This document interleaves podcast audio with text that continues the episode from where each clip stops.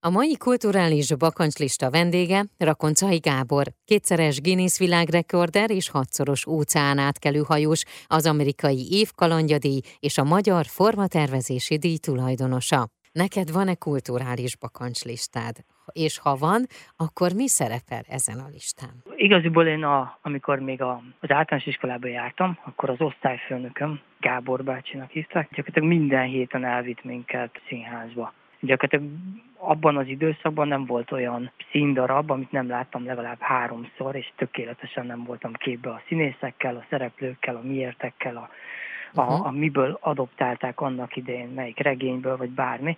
És utána nyilván ez az egyetemi évek alatt ez átment inkább szakmai képzésekbe, és én nekem nagyon-nagyon becsípődött ez a kettő iskola, hogy igaziból a, a tudás, vagy a kultúra az, az nem egy olyan dolog, amit így egyszer elérünk, és akkor megvan, hanem, hanem hogyha az ember így abba hagyja, azt mondja, hogy jó, hát én már kész vagyok, most már körülbelül mindent tudok, és akkor most már csak dolgoznom kell, akkor, akkor napi szinten marad le a világhoz képest.